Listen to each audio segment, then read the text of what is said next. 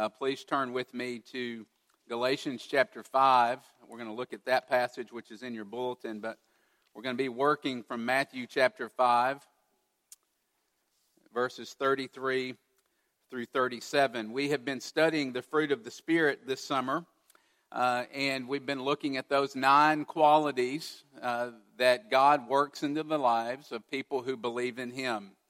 Uh, we said this at the very beginning of our study, but it's important for us to keep coming back to. Uh, these qualities is not, are not things that you need to do or the life that you need to live in order to get God to love you. Okay, that's not it. Uh, it is rather the life that we live because God loves us, because He has given us His Spirit, and because He has put the Spirit of Jesus inside of the Christian, uh, what begins to happen is the Spirit begins to shape your life into the character of Jesus. That's what begins to blossom uh, in your life. What does it look like? Like well, it looks like fruit. It looks like specifically the fruit of the Spirit. And each summer, we, each week this summer, we've been taking one fruit and we've been uh, talking about it. This morning, however, we're going to mix it up a little bit and we're going to take two fruit of the Spirit. We're going to look at goodness and faithfulness this morning and take them together. Why? Well, because uh, I've said this last week. It's the fruit, singular, of the Spirit, not fruits, plural. And, and basically, I say that because that means that they don't come out of our lives individually, that the fruit of the Spirit come out together. They grow together uh, in a person's life and, life. And so that means that there's lots and lots of overlap uh, between these. If you've been here this summer, you've picked up uh, on that fact. That is especially true of goodness and faithfulness. These two words, goodness and faithfulness, are very closely related. The word that Paul uses here for goodness uh, is a word that has to do with integrity has to do with integrity, being the same person in every situation, being the same in public as you are in private. The word faithfulness here that Paul uses has to do with dependability or loyalty or reliability. It's someone who keeps their word and someone who is trustworthy. Questions like uh, Are we the kind of people that are there when we say we're going to be there? Are we uh, the kind of people that can be counted on to keep our commitment when something better comes along?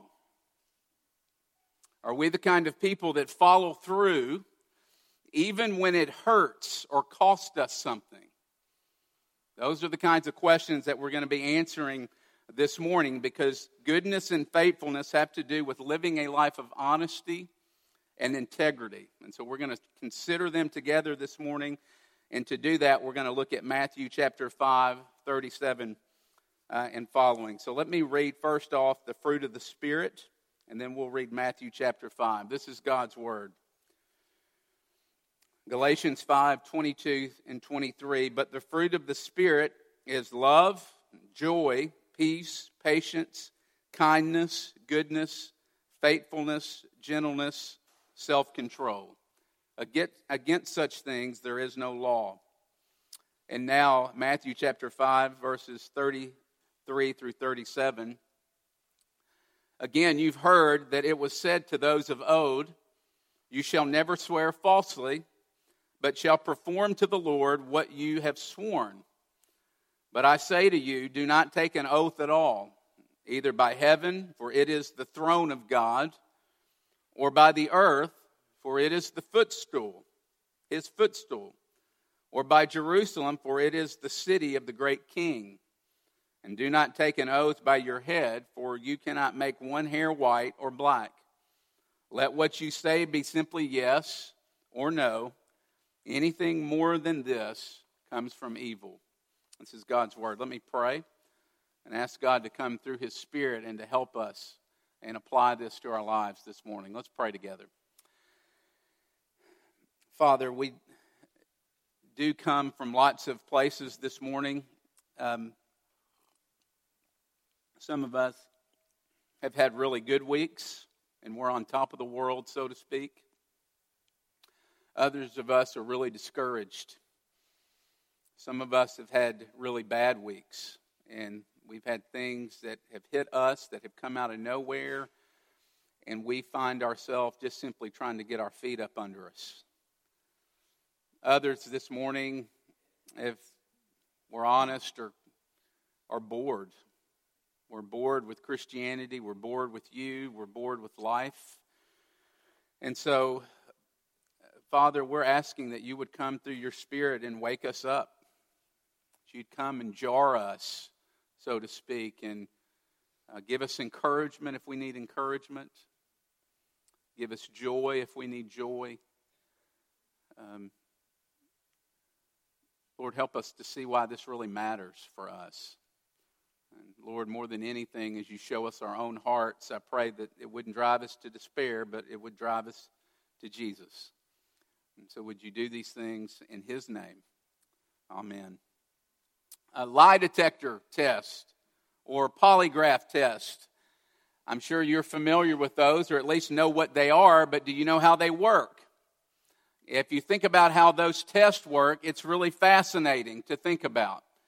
Uh, they work because they, they, they measure your heart rate or your blood pressure or your respiratory rate or even how sweaty your hands get when you get asked a particular question. And generally speaking, when you are not speaking the truth or you're speaking a lie, those things get elevated in a person's life. When you lie, your body experiences stress and anxiety, and your heart rate starts to beat a little faster. You start to breathe a little faster. Your blood pressure elevates a little bit, and your hands get sweaty.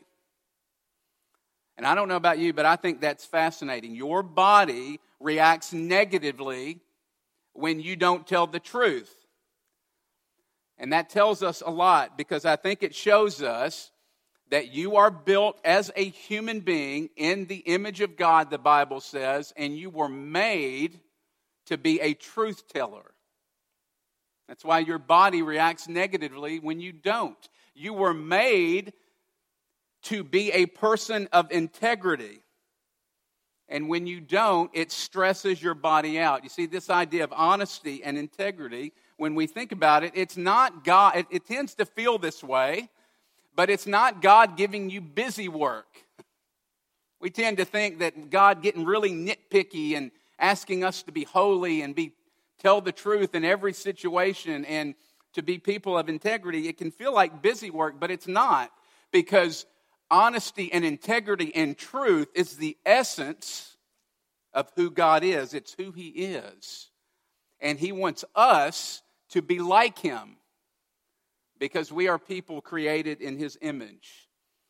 And in Matthew chapter 5, it's the Sermon on the Mount, that famous sermon by Jesus.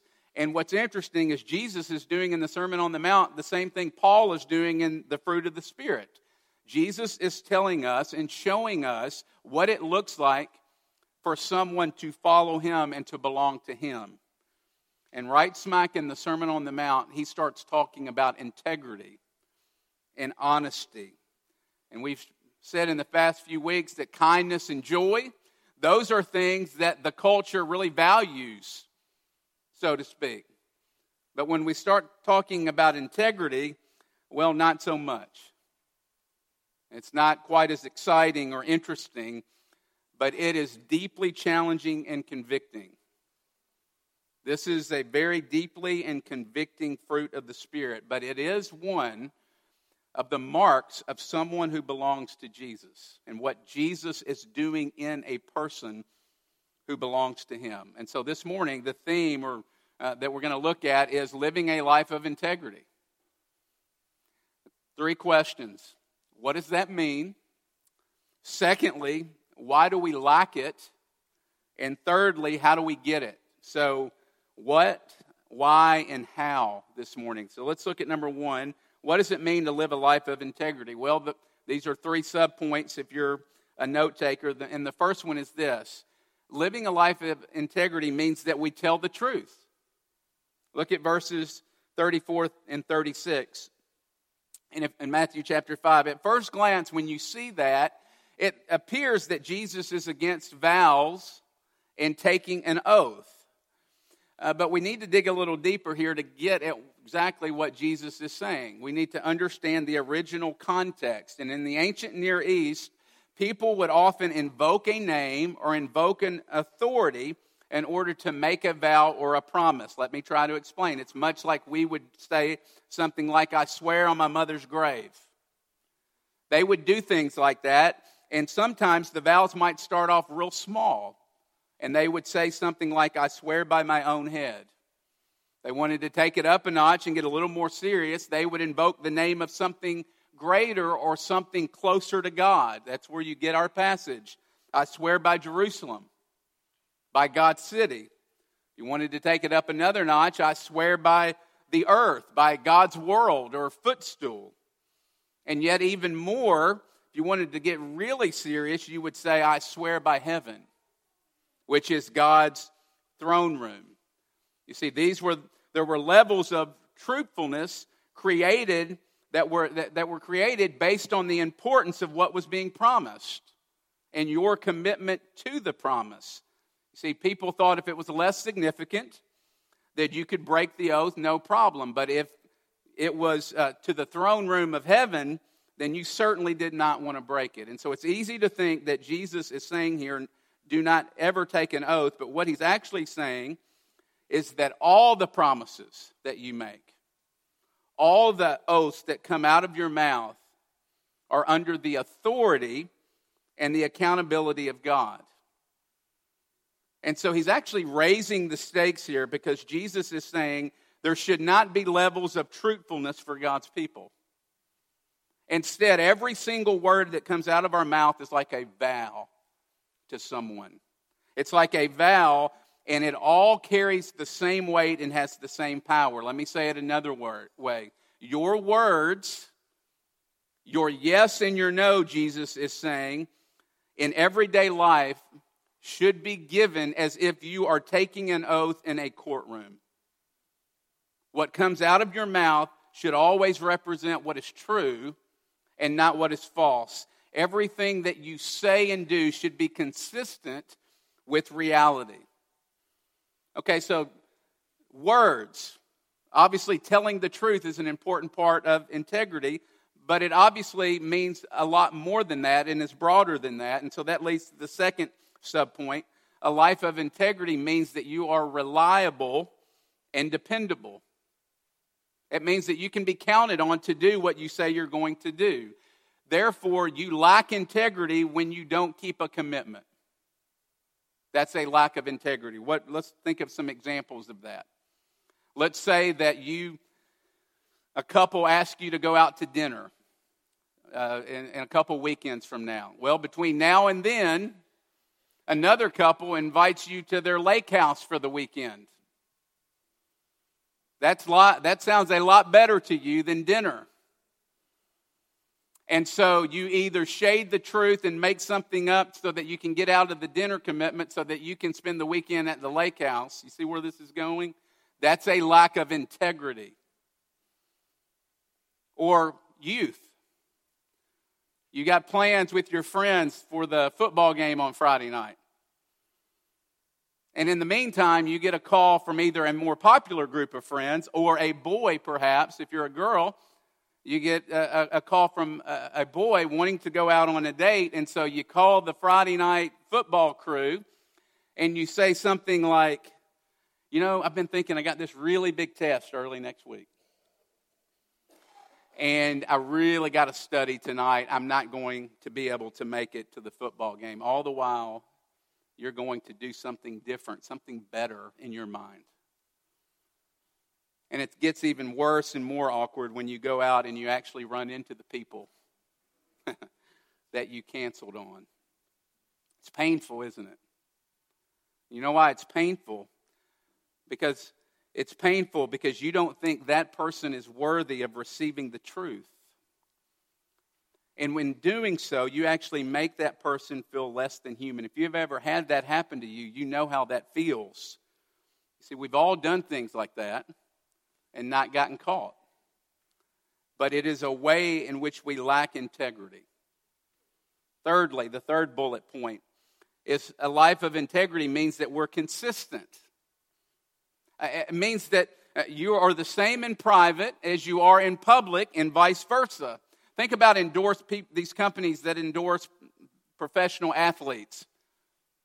They don't care what those athletes do in private. I can assure you. What do they care about? They care about their public persona.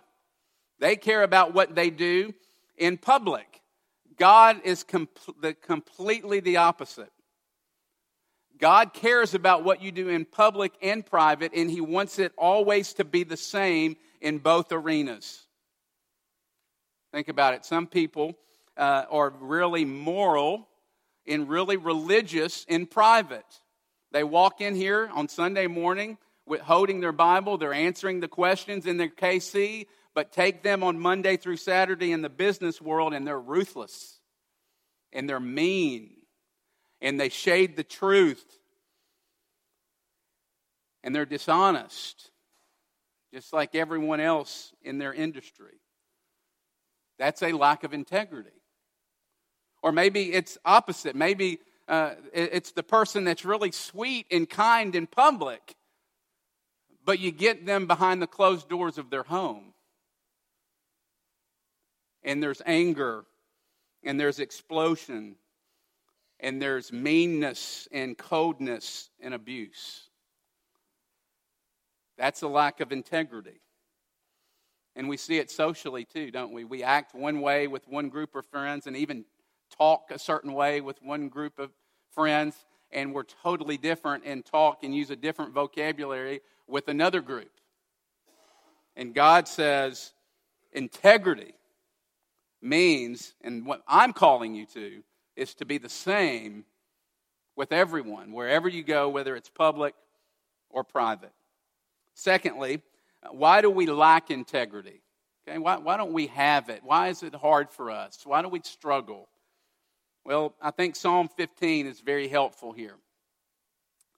Psalm 15 gets at the why, and I've got it on the screen, and you can just follow on the screen, but it's a great psalm for you to look up later. It gets at the why we lack integrity. And notice all the, uh, the references to truth here. Verse 1 begins with a question that the rest of the psalm really answers Who shall dwell on your holy hill? Verse 2 The one who walks blamelessly, does what is right, and speaks the truth. Verse 3 The one who does not slander his tongue with his tongue. Then here's verse 4 is where I want us to focus particularly verse 4 the person who speaks the truth to his own hurt or swears to his own hurt and does not change. Man, that is very, very challenging. It says the person who can dwell with God is the person who can swear to his own hurt. What does that mean? Let me translate. You know, the reason why we lack integrity is because we don't want to hurt. It's because we don't want to suffer in any sort of way. And by suffering here, I mean uh, we don't want something to be taken away from us that we deem very precious and close to us. And let's play this out a little bit because it really is true when you start working that out. We do not want to hurt, which is why we lack integrity. Think about uh, schoolwork. If you're a student, why do we lack integrity in our schoolwork? We don't want to suffer. We don't want to take a lower grade because that would hurt us and cause suffering. Why are we dishonest in business? Well, we don't want to suffer a different lifestyle than we're used to. And so we shade the truth because it would cost us to be honest. Why do we exaggerate stories about ourselves in order to make ourselves look better? Well, because what we deem precious to us is what? Having people think we're great. And so we shade the truth or exaggerate a story in order to protect our image rather than suffering the loss of it. And it informs all of our conversations. But think about our social media presence. Have you ever seen anyone struggling on a social media post? or suffering, really? No, because what is happening is social media, our presence is often a very sophisticated PR campaign in order to manage people's perceptions of us. And so we do that because we would rather misrepresent ourselves than to suffer the loss of our image. What about the Friday night, something better comes along scenario? Why do we often, if something better comes along, do we either lie to get out of the commitment or simply cancel it? Well, we do that to one degree or another because of the fear of missing out. We don't want to suffer missing out. It's what college students call FOMO. you don't want to miss out. That you have to suffer something because you can't do something.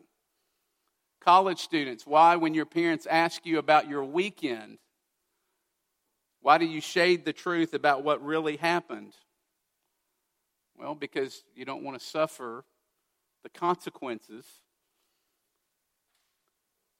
C.S. Lewis has a great essay called um, The Inner Ring. If you haven't read it, it's worth your time. You can find it uh, online.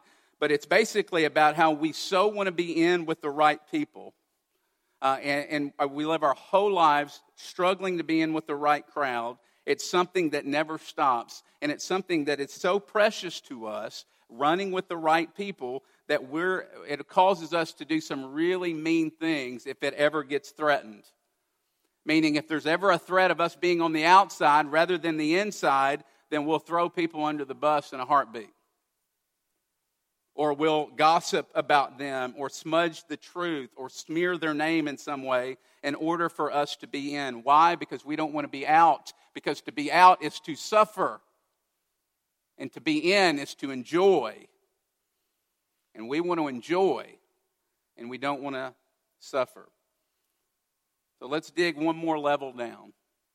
If the reason why we lack integrity is because we don't like suffering, um, I think there's, we can dig deeper, okay? And, and, and think about this. We distort the truth because we don't trust God with the reality that He's given us, and so we create our own.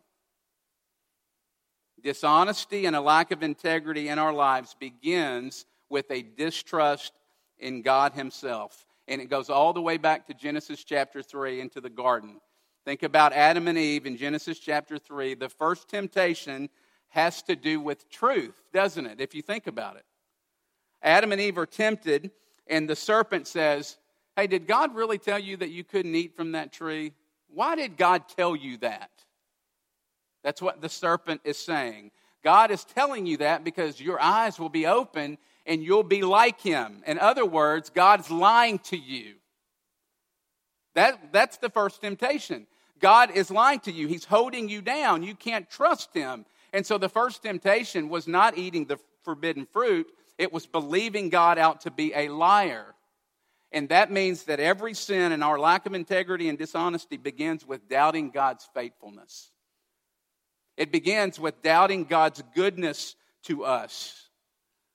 And it really is true. Anytime we lack integrity and distort the truth, we are refusing to walk in the reality that God has given us. And what we are, in a sense, saying is, God, I don't really believe you're going to be good to me in this particular situation.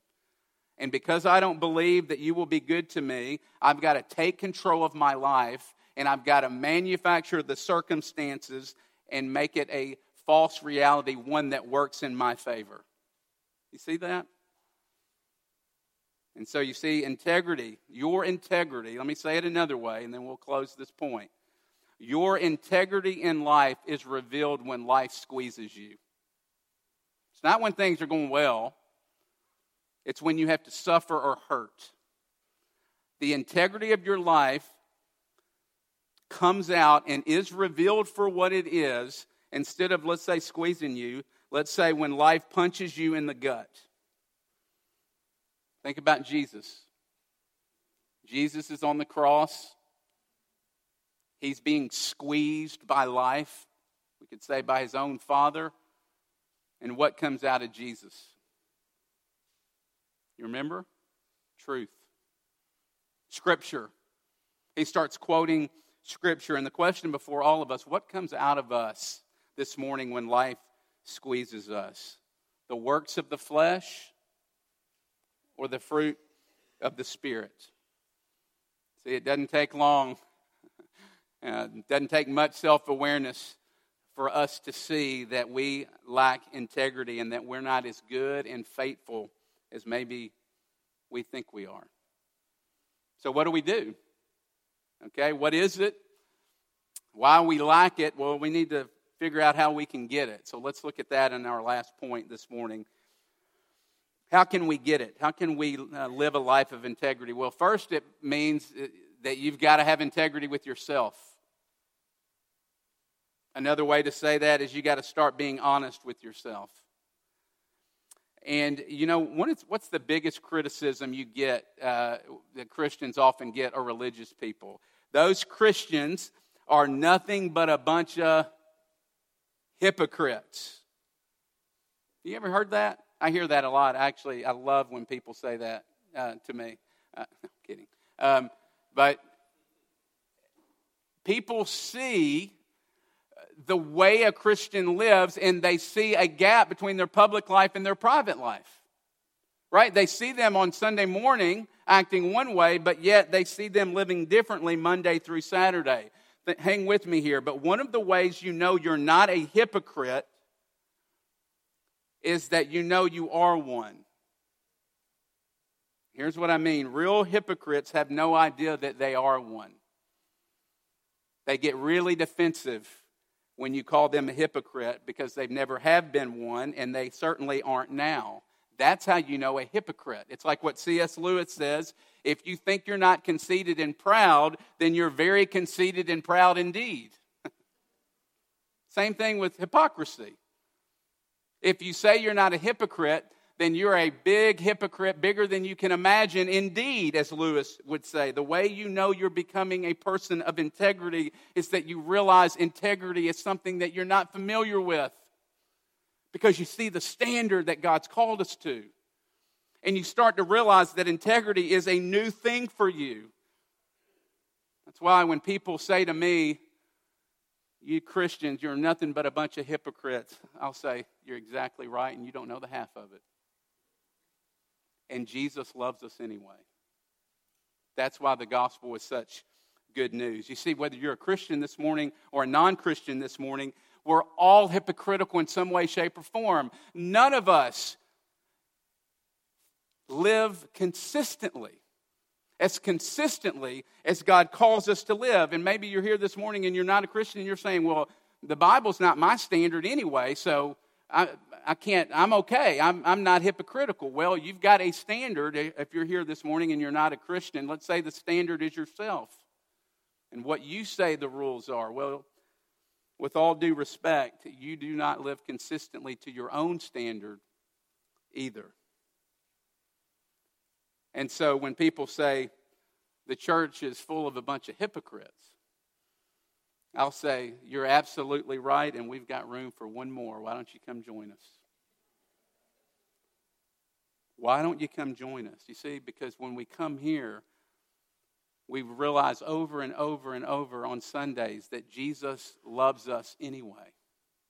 And that's why the gospel is such good news.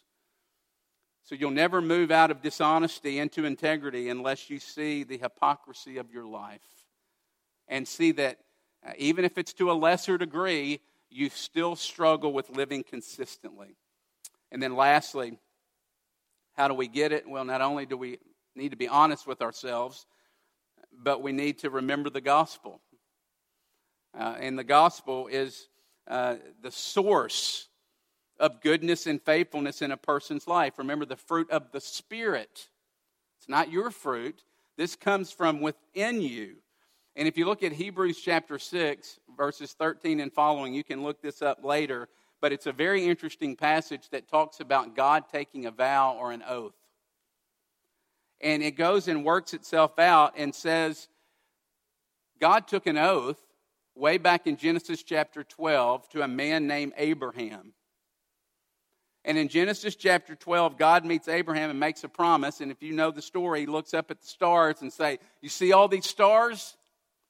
I'm going to make you into a great nation, even more than these stars. And Abraham says to God, How can I be sure uh, about that? And God on that day makes an oath or a covenant or uh, with him. And back then, they wouldn't bring a piece of paper and have you sign it. They would do what is called cutting a covenant.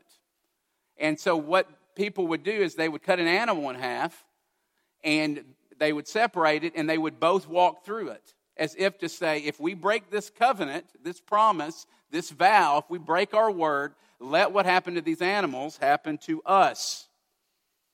Well, on this day, something interesting happens.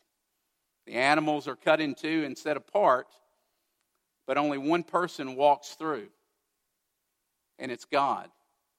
God walks through uh, the animals as if to say, I will do whatever it takes in order to keep my word to you because I am a God of integrity.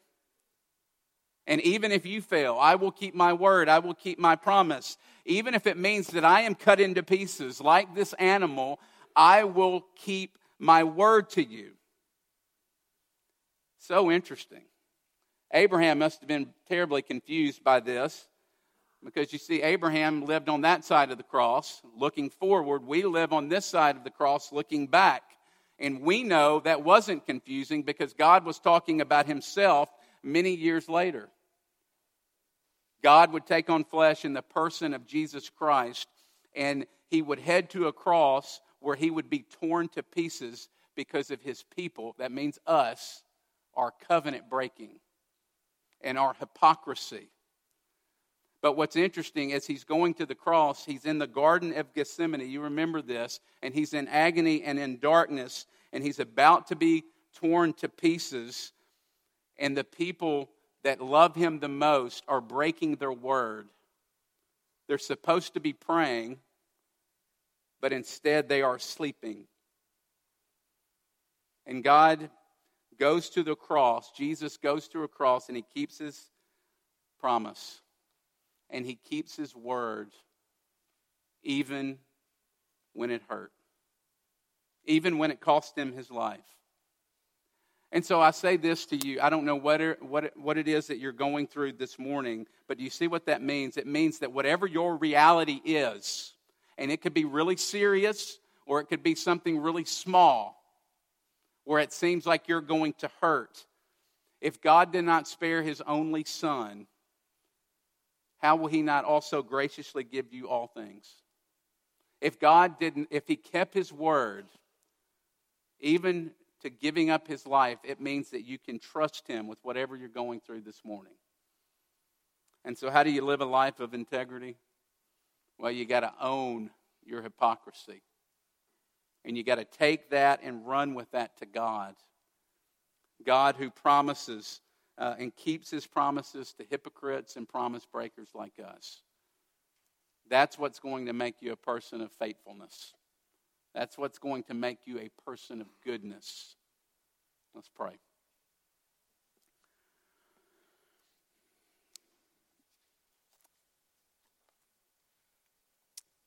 Father, uh, we're very thankful that you are a good God and a faithful God and that you keep your word even when it hurts. Would you help us? We, we want to be like you. Uh, help us to know that we can be honest about our inconsistency uh, because it's your kindness to us that leads us to repentance and actually changes us. And so help us to be a people in our city and in our schools and in our neighborhoods to be people of integrity. Uh, we need your help to do that in Jesus' name. Amen.